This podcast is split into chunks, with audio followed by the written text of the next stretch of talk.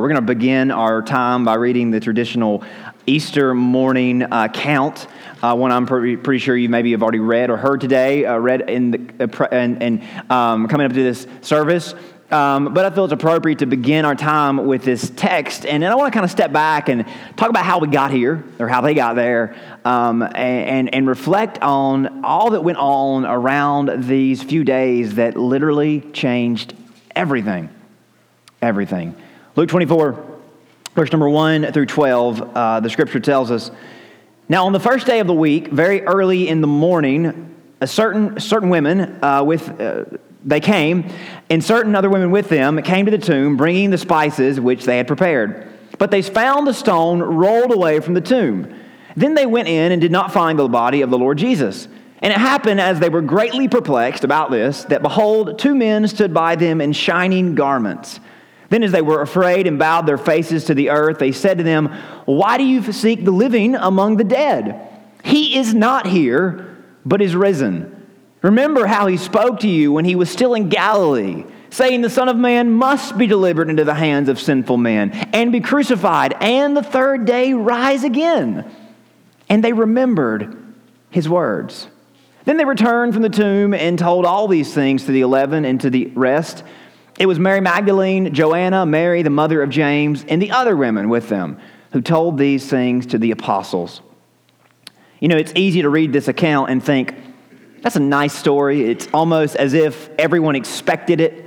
It's almost as if everyone was around the tomb, counting down to the sunrise, uh, awaiting something spectacular. But that wasn't the case.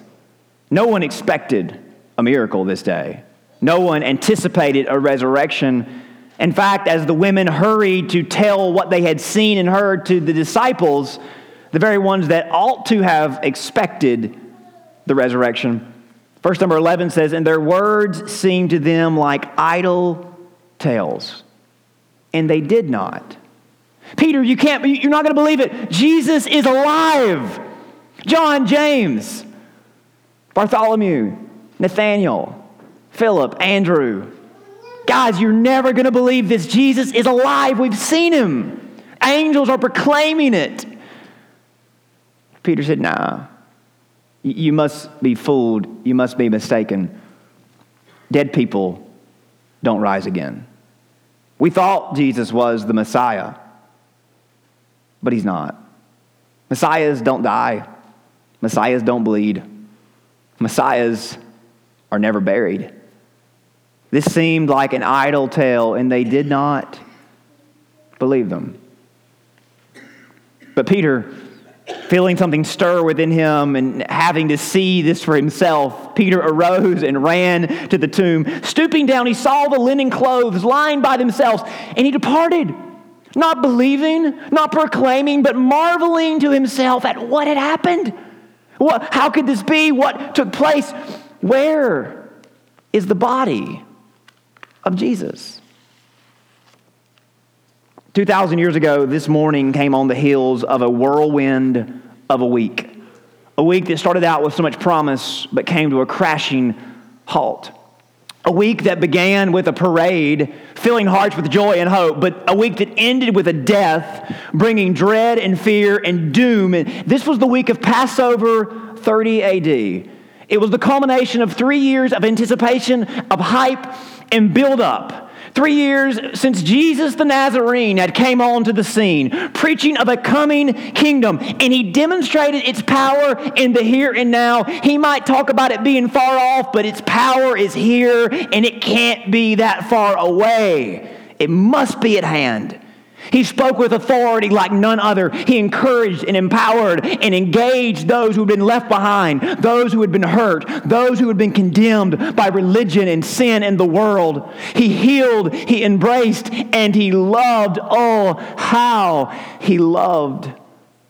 He brought God's presence and power to people in places that doubted God would ever or would ever want to be near them. He seemed less interested in upholding traditions and politics and more interested in building something that would be open and accepting to everybody, that would be constantly improving, enlarging, and extending its boundaries and borders in order to reach more, to give grace and mercy to more. Jesus the Nazarene made an impression on the religious and the unreligious, the holy and the unholy, the righteous and the unrighteous, the good and the bad, Jew and Gentile. Everyone that encountered him were stunned at his words, convinced by his works, and captivated by his example. He had everybody and anyone who saw and encountered him wondering and speculating and declaring that he was the long awaited Messiah from God. Even those who didn't know the prophecies or came from other religions beheld him and thought to themselves, if God or the gods were ever to make their dwelling with us, they'd be like Jesus. They'd look like Jesus. They'd talk like Jesus. If there ever is a God in flesh, I bet it looks like him. But the one thing about him that made people doubt the slightest bit was the way that he loved. Surely God's Messiah would be powerful. Surely he'd be mighty. Surely he'd have great things to say and great things to share. But would he really love like that? I mean, would he really love everybody? Would he have compassion on everyone? I mean, maybe a few that deserved it, but everyone? I mean, yeah, we've been taught that God loves us, but we've never really imagined that he liked us. We just suppose that he put up with us, that he tolerated us. But to truly love us, how could he? Why would he? Yet, as surprised as they were by Jesus' grace and mercy and love, they were mesmerized by his presence and his power. Nothing seemed to cloud his view of God or hinder his connection with God. He spoke so clearly the words of God. He demonstrated so effortlessly the words of God. Every sermon convicted everybody, but they made everybody feel like they were a part of the plan as well. It, it, was so amazing. Jesus raised the standards of old, making everyone wonder who can be saved. I mean, we've heard it said of old, but he just took the standards and raised them up. Who can possibly be saved? Yet, Jesus reached past the barriers of old, making everyone wonder who can't be saved. He questioned religion. He commanded nature. He defied logic. He overpowered sin. He seemed unstoppable. He even opened graves. It, it seemed like nothing was impossible for Jesus. People who took his words by faith experienced undeniable wonders. People who trusted in him were compelled to follow him, even if it cost them greatly. Jesus was irresistible. He seemed to be the desire of every heart, meeting needs people didn't even know they had. His words, his works, his promises, they instilled peace and love and joy and hope and value and potential that people had otherwise given up on having or had been told they couldn't have. Oh, if we could have been there and experienced that. But from the eyewitnesses that we've heard so much from, for three years, Everyone in Judea was slowly convinced that Jesus was their future, that he was the future of the whole world. Even the religious leaders were resolved to see their establishment replaced with whatever Jesus seemed to be building towards. They would say, The world has gone after him. Whether he was building a new religious headquarters or if the rumors were true, if he was building a kingdom, it must be nearing. It must be soon. People began drawing lines in the sand. Do we stay with our establishment? Do we stay with tradition? Or do we join Jesus? If we join him and he's not the Messiah, it could be dangerous. If we join him and he's fooling us, if he's pulling wool over our eyes, if he turns out to be a fraud, he'll surely be caught, he'll surely be killed, and we with him.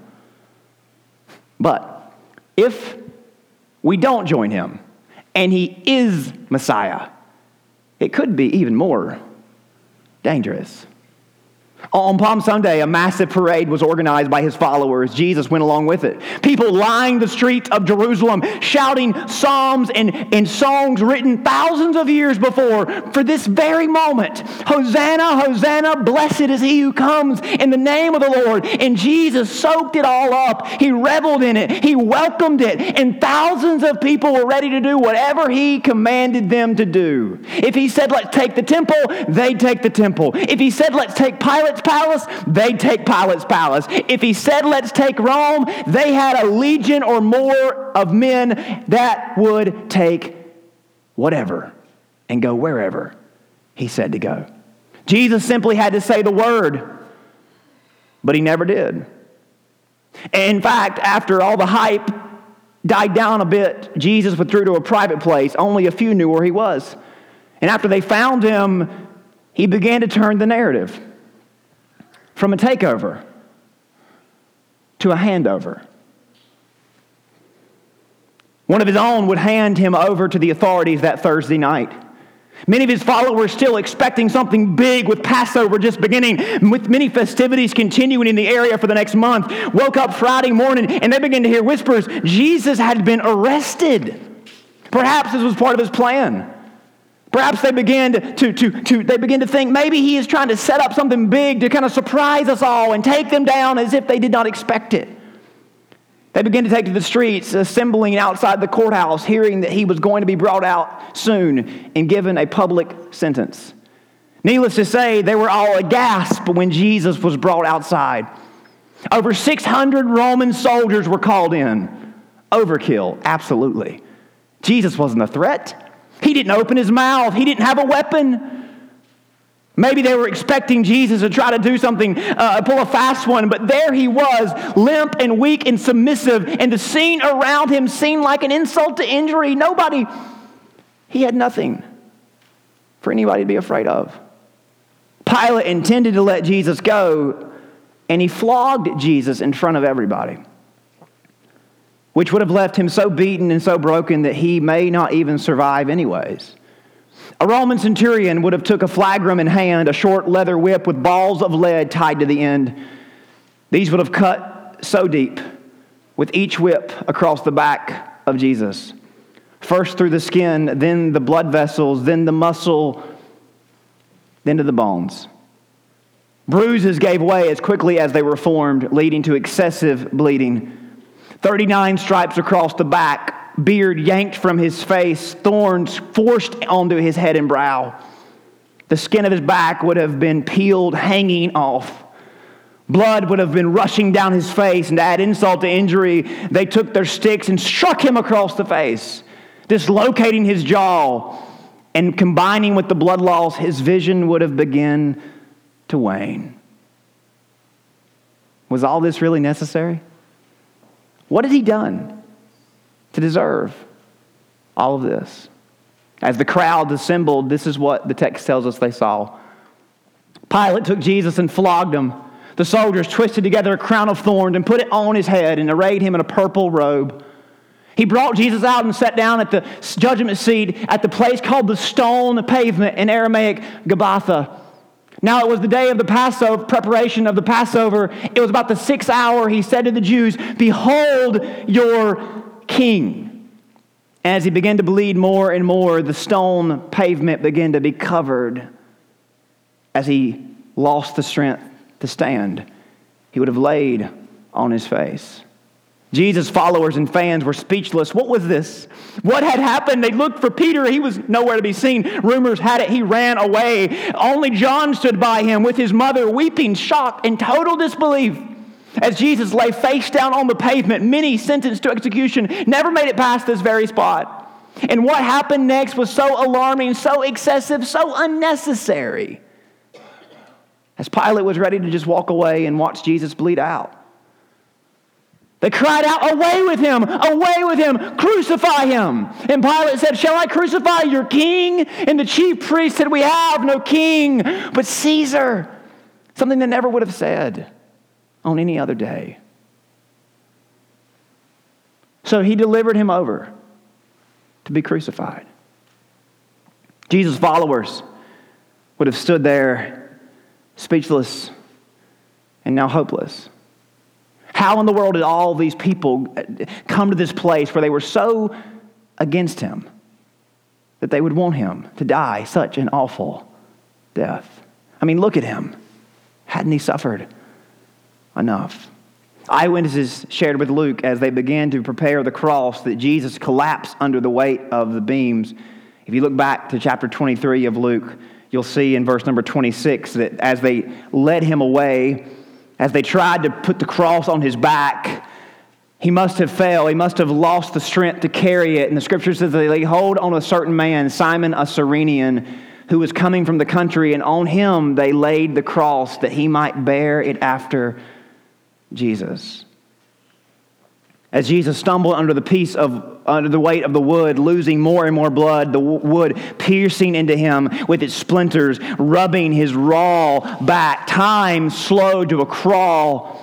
Suddenly, all the details, all the information, all the tidbits, all the gritty eyewitness reports, it's like they come to a halt.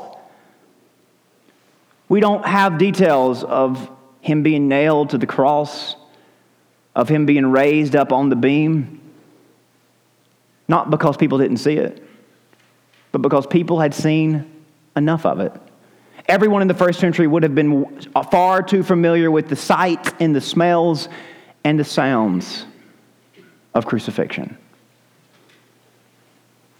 It would have sounded something like this.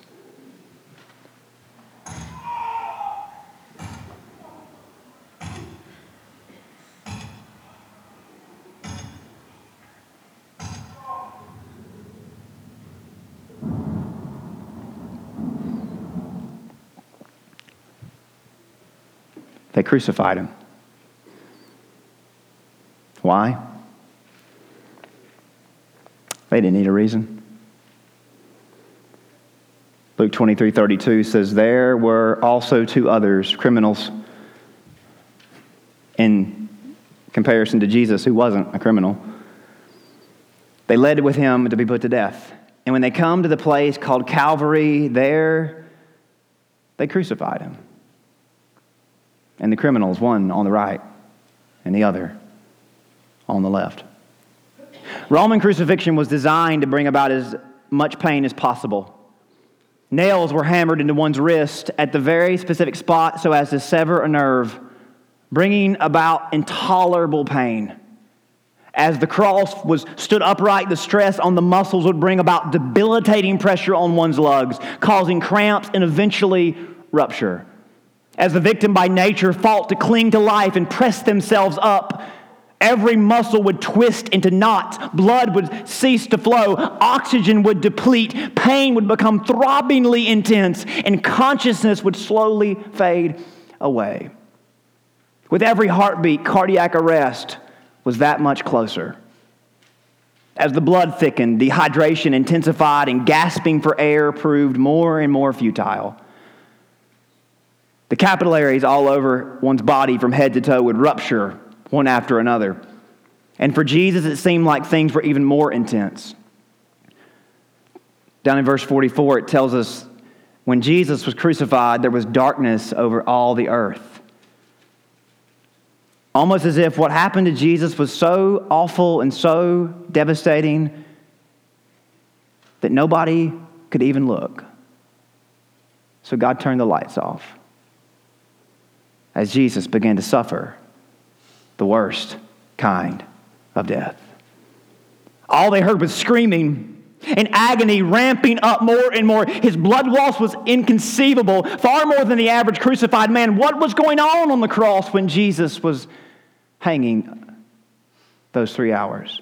Anyone who watched Jesus die that day would have been in disbelief. What a humiliating way for anybody to die, but especially for Jesus. His mother stood by along with John, some of the other uh, lady friends of hers, and she confided in Luke. She must have told Luke that what many others had, could hardly believe that as Jesus held on to life, that he whispered a prayer to God that made no sense to anybody, but except maybe her. If you look back up in verse 34, the scripture says that Jesus was heard whispering a prayer on the cross Father, forgive them, for they do not know what they do. Isn't it amazing? Even in his death, he still claimed the authority to forgive sins, even when the sinning was being done to him. They seemed to know good and well what they were doing. They mocked and they said out loud what everyone else was thinking. Verse 35. The people stood looking on him, but even the rulers with him sneered, saying, He saved others, let him save himself. He is the Christ, the chosen of God, after all. The soldiers also mocked him, coming uh, and offering him sour wine, and saying, If you are the king of the Jews, save yourselves. Jesus would die sooner than most crucified people. Having lost so much blood before enduring, before his heart would give way, before his lungs would collapse, he bowed his head and entrusted his soul to God. Down in verse 46, it says, When Jesus cried out with a loud voice, he said, Father, into your hands I commit my spirit. Having said this, he breathed his last. They did not have to break his legs or pierce him to kill him like they did many others. Because Jesus had bled to death. The one that John the Baptist introduced as the Lamb of God, who had came to take away the sin of the world. Remember when Jesus was a boy at Passover in the temple?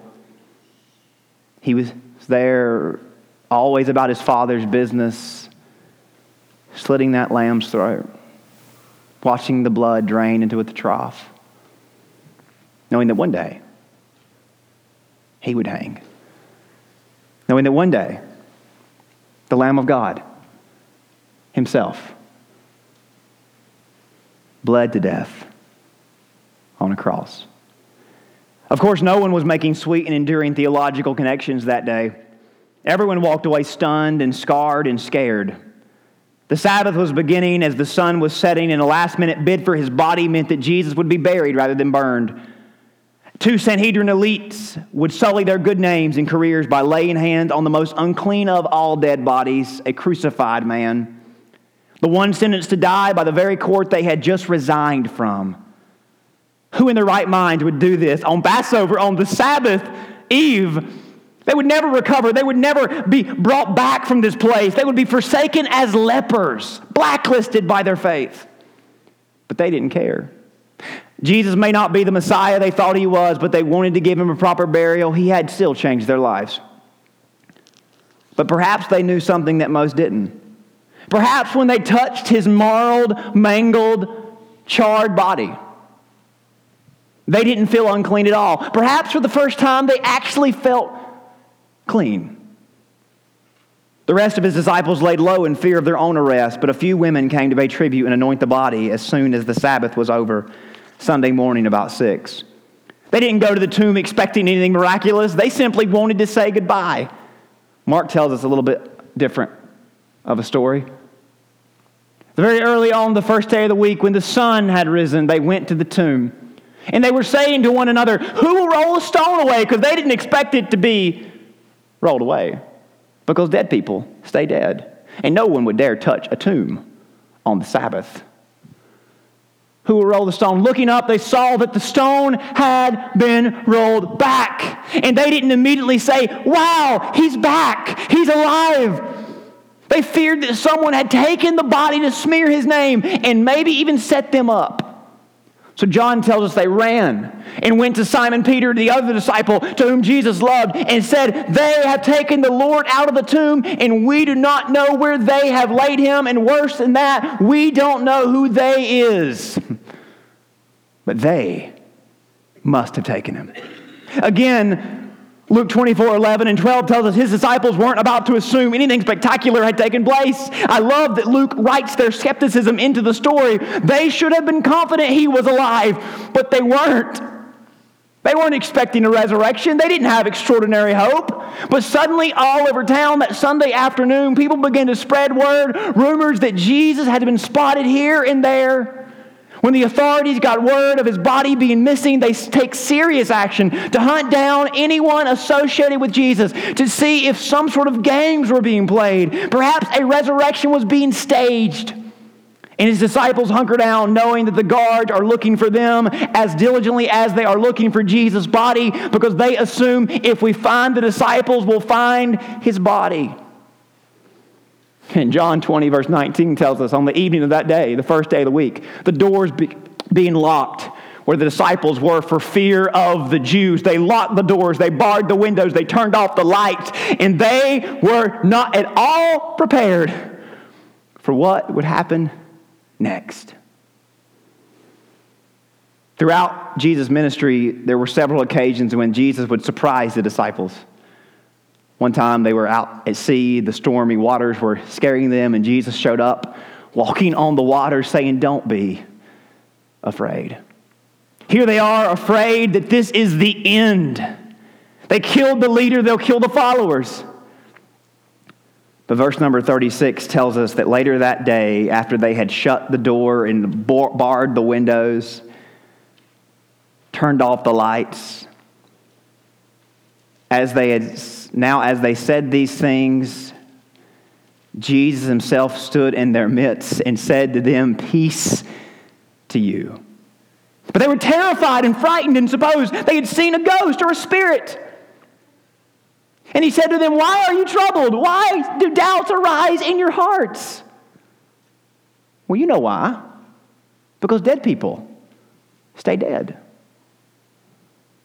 Verse 39 Behold my hands, my feet, that is I myself. Handle me and see, for my spirit does not have flesh and bones, as does not have flesh and bones, as you see I have. When he said, said this, he showed them his hands and his feet. And while they did not believe for joy and marveled, he said to them, Have you any food here? I mean, come on. I mean, can you make this up? Well, guys, you know, y'all can disbelieve all you want to and doubt all you want to, but I'm kind of hungry. It's been a rough couple days. I would love to have some fish.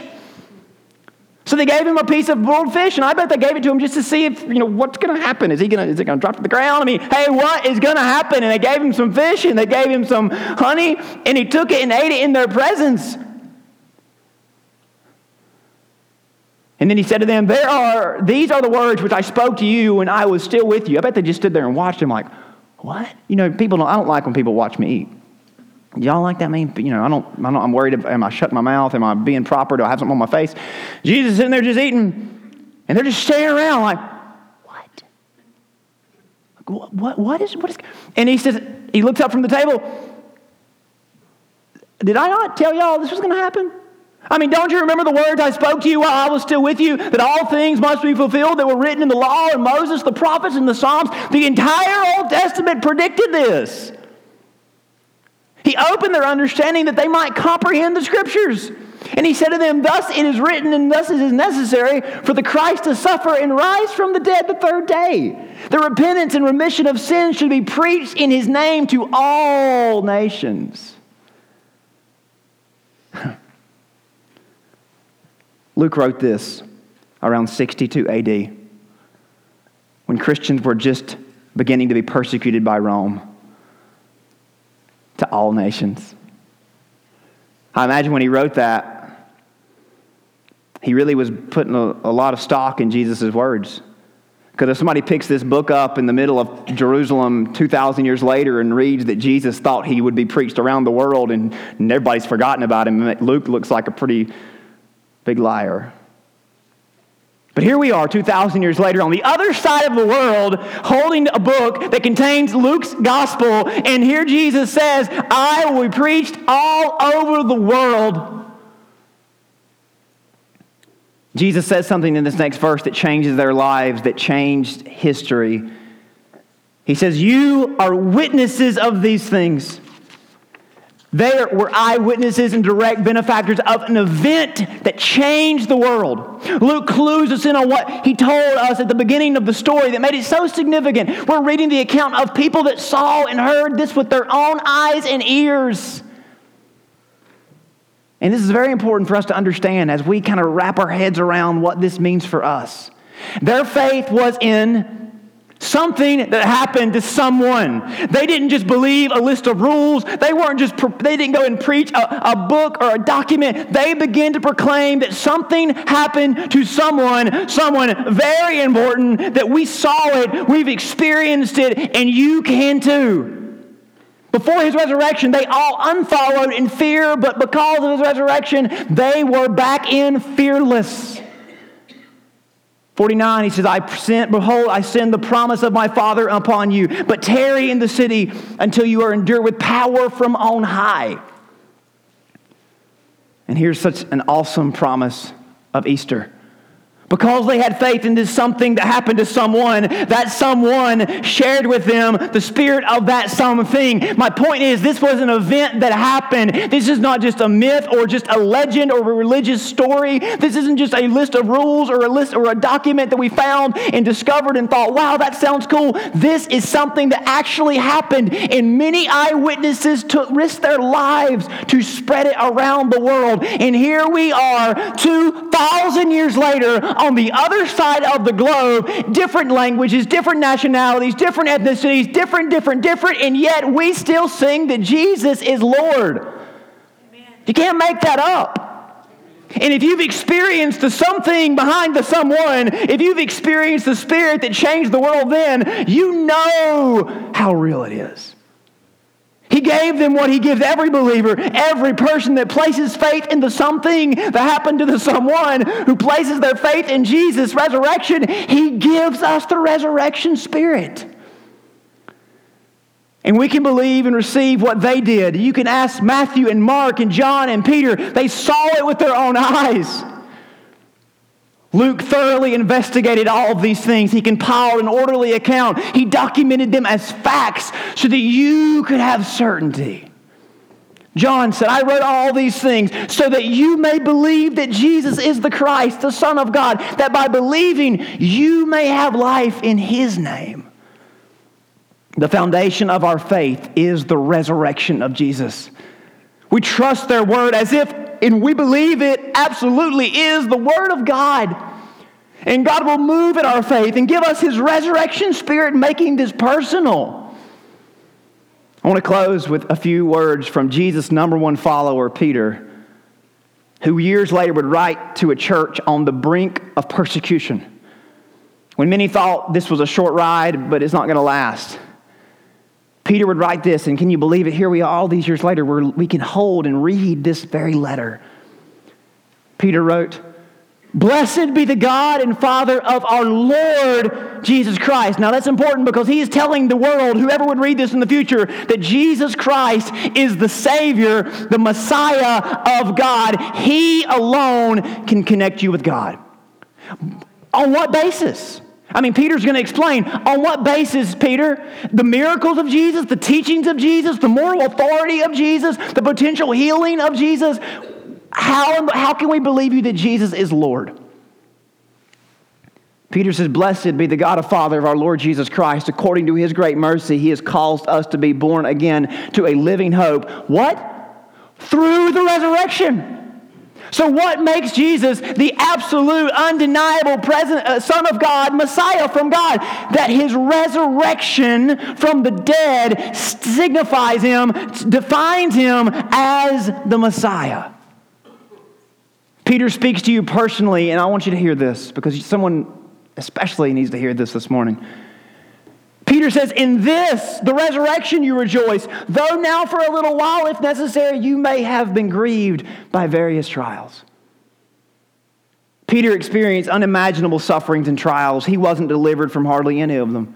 He saw awful things happen to his very best friends. He experienced awful things. And maybe you would ask Peter, Peter, how have you held on to faith? How do you believe? And Peter would say, I saw the greatest man, the most perfect man, suffer the worst at the hands of the worst people. And he opened not his mouth. He could have escaped, but he willfully suffered and died. And then, you may not believe this, but we had supper three days later. And he made sense of all of this. He did all that for us, and we have hope because of his resurrection. We know that God is for us because Jesus died for us. And this is so important. Whether all things work out for us or not, all things are working together for us because how do we know? Jesus died for us. And if Jesus could work death for our good, his resurrection must mean that even the world's worst can produce God's best.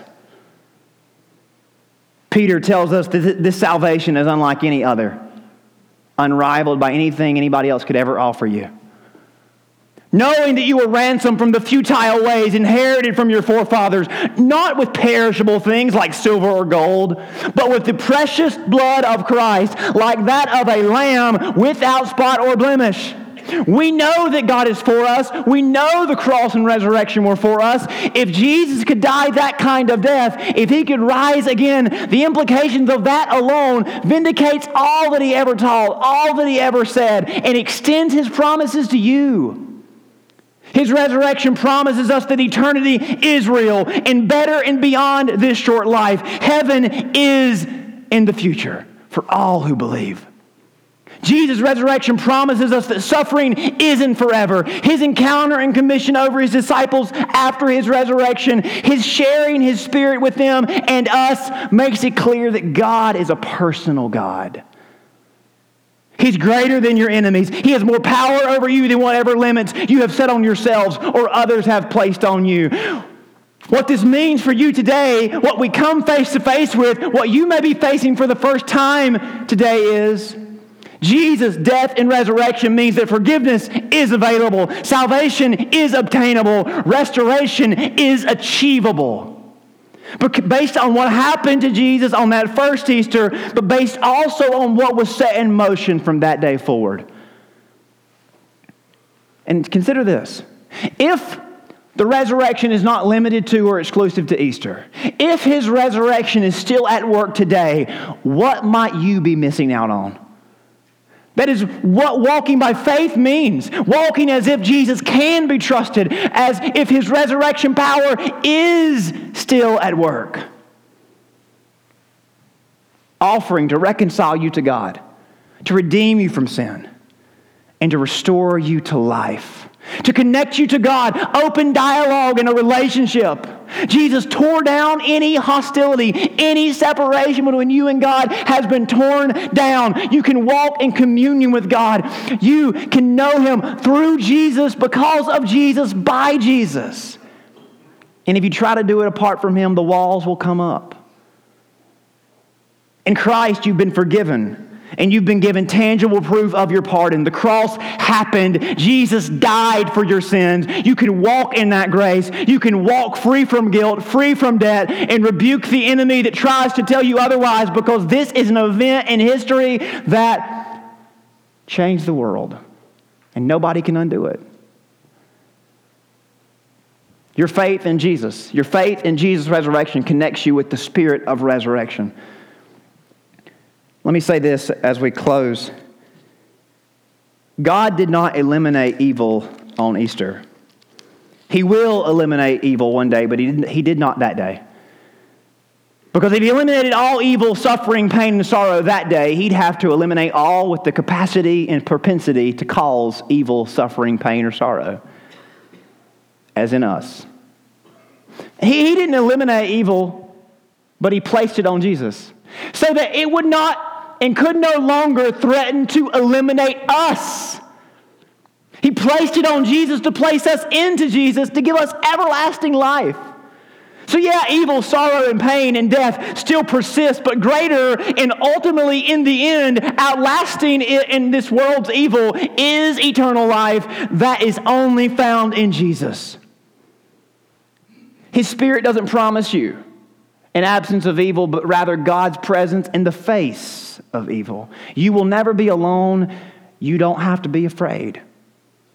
You can live free, peacefully, hopefully, purified by God's grace. You can enjoy life and have the capacity to and for love and joy and peace and kindness, forgiving others and even forgiving yourself. Because Jesus is your new life.